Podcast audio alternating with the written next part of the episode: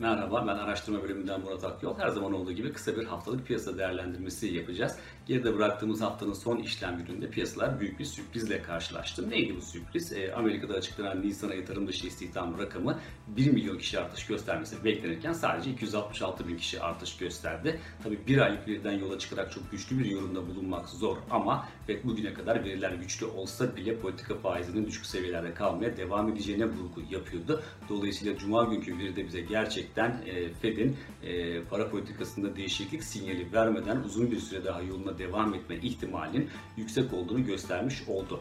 E, verinin ardından piyasa tepkisine bakmak gerekirse tabii ki çok doğal olarak tahvil faizlerinde geri çekilme gördük. Buna paralel olarak da hem ons altında hem de euro dolar paritesinde yukarı yönlü eğilim belirginleşti ki bu iki varlık türünde de bazı kritik seviyeler söz konusu. Ons altında 1838 dolar seviyesi, euro dolarda ise 1.21.50 seviyesinin önemli olduğunu düşünüyoruz. Bu seviyeler aynı zamanda bir standart sapmaya denk geliyor. Dolayısıyla bu iki varlıkta yukarı yönlü eğilimin e, ne ölçüde güç kazanacağı aslında bu seviyelerin e, üzerinde e, güçlü kapanışlar görüp göremeyeceğimize bağlı.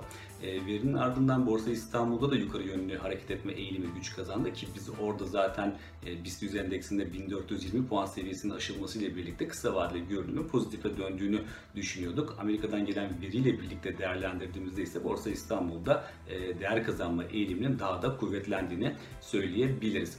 Dolar TL tarafında ise özellikle 8.23 seviyesinin önemli olduğunu görüyoruz ki 8.23'ün altında e, kapanışlar yapılması durumunda TL lehine hareket etme eğiliminin de e, daha fazla e, güç bulduğunu görebiliriz.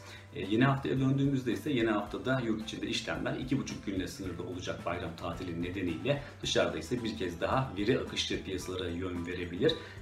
Bu noktada Amerika'da tüfe rakamı açıklanacak. Tüfe rakamının baz etkisinin desteğiyle %4'e yakın bir seviyeye ulaşması bekleniyor ama burada önemli olan şey şu bu yükseliş çok büyük ölçüde baz etkisinden kaynaklanan bir yükseliş. E, dolayısıyla piyasalar aslında baz etkisi geride kaldıktan sonra enflasyonun ne derece dirençli e, olduğunu görmek istiyor. Bu nedenle özellikle 3. çeyrekten itibaren gelecek verilerin piyasalara daha fazla e, yön göstereceğini tahmin ediyoruz ki FED bugüne kadar yaptığı açıklamalarda enflasyondaki yükselişin geçici faktörlere dayandığını söylüyordu. İşte bunun doğru olup olmadığını özellikle 3. çeyrekten sonra anlama ihtimalimiz biraz daha yüksek olacak olacaktır. E, bu hafta ayrıca e, Amerika'da perakende satışlar rakamı da açıklanacak. Perakende satışlar geride bıraktığımız ayda %10'a yakın bir yükseliş göstermişti ki özellikle 1400 e, dolarlık teşvik paketi ödemelerinin burada çok büyük etkisi vardı. O ödemeler ayın ikinci yarısında yapıldığı için muhtemelen sonraki aya da etkisi oldu diye tahmin ediliyor. Bu nedenle perakende satışlar %10'a yakın büyümüş olsa da o güçlü büyümenin ardından bir kez daha perakende satışlarda pozitif bir rakam görülmesi bekleniyor ama tabii ki bir bir önceki ayda gördüğümüz gibi çok güçlü bir e, büyüme beklentisi bulunmuyor. Zamanı kazanca dönüştürmek için Ünlü The Club izlemeye devam edin.